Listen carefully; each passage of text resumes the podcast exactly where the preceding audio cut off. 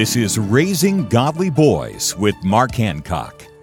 In today's directionless culture, how can a boy know which way to go?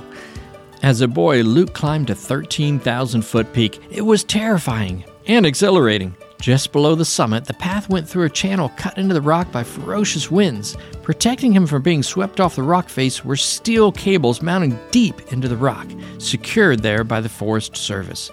Confident of the steel cable's protection and seeing the summit, he forged ahead and reached the top, a memory he'll never forget. Give your son guidelines. Steel cable set in rock to protect him from being swept away. Let him see the reward ahead of him, and there's no mountain he can't climb. For more information about raising your son into a godly man, visit Trail Life U S A or Raising Godly Boys dot com. Don't lament past mistakes. Move forward at Raising Godly Boys dot com.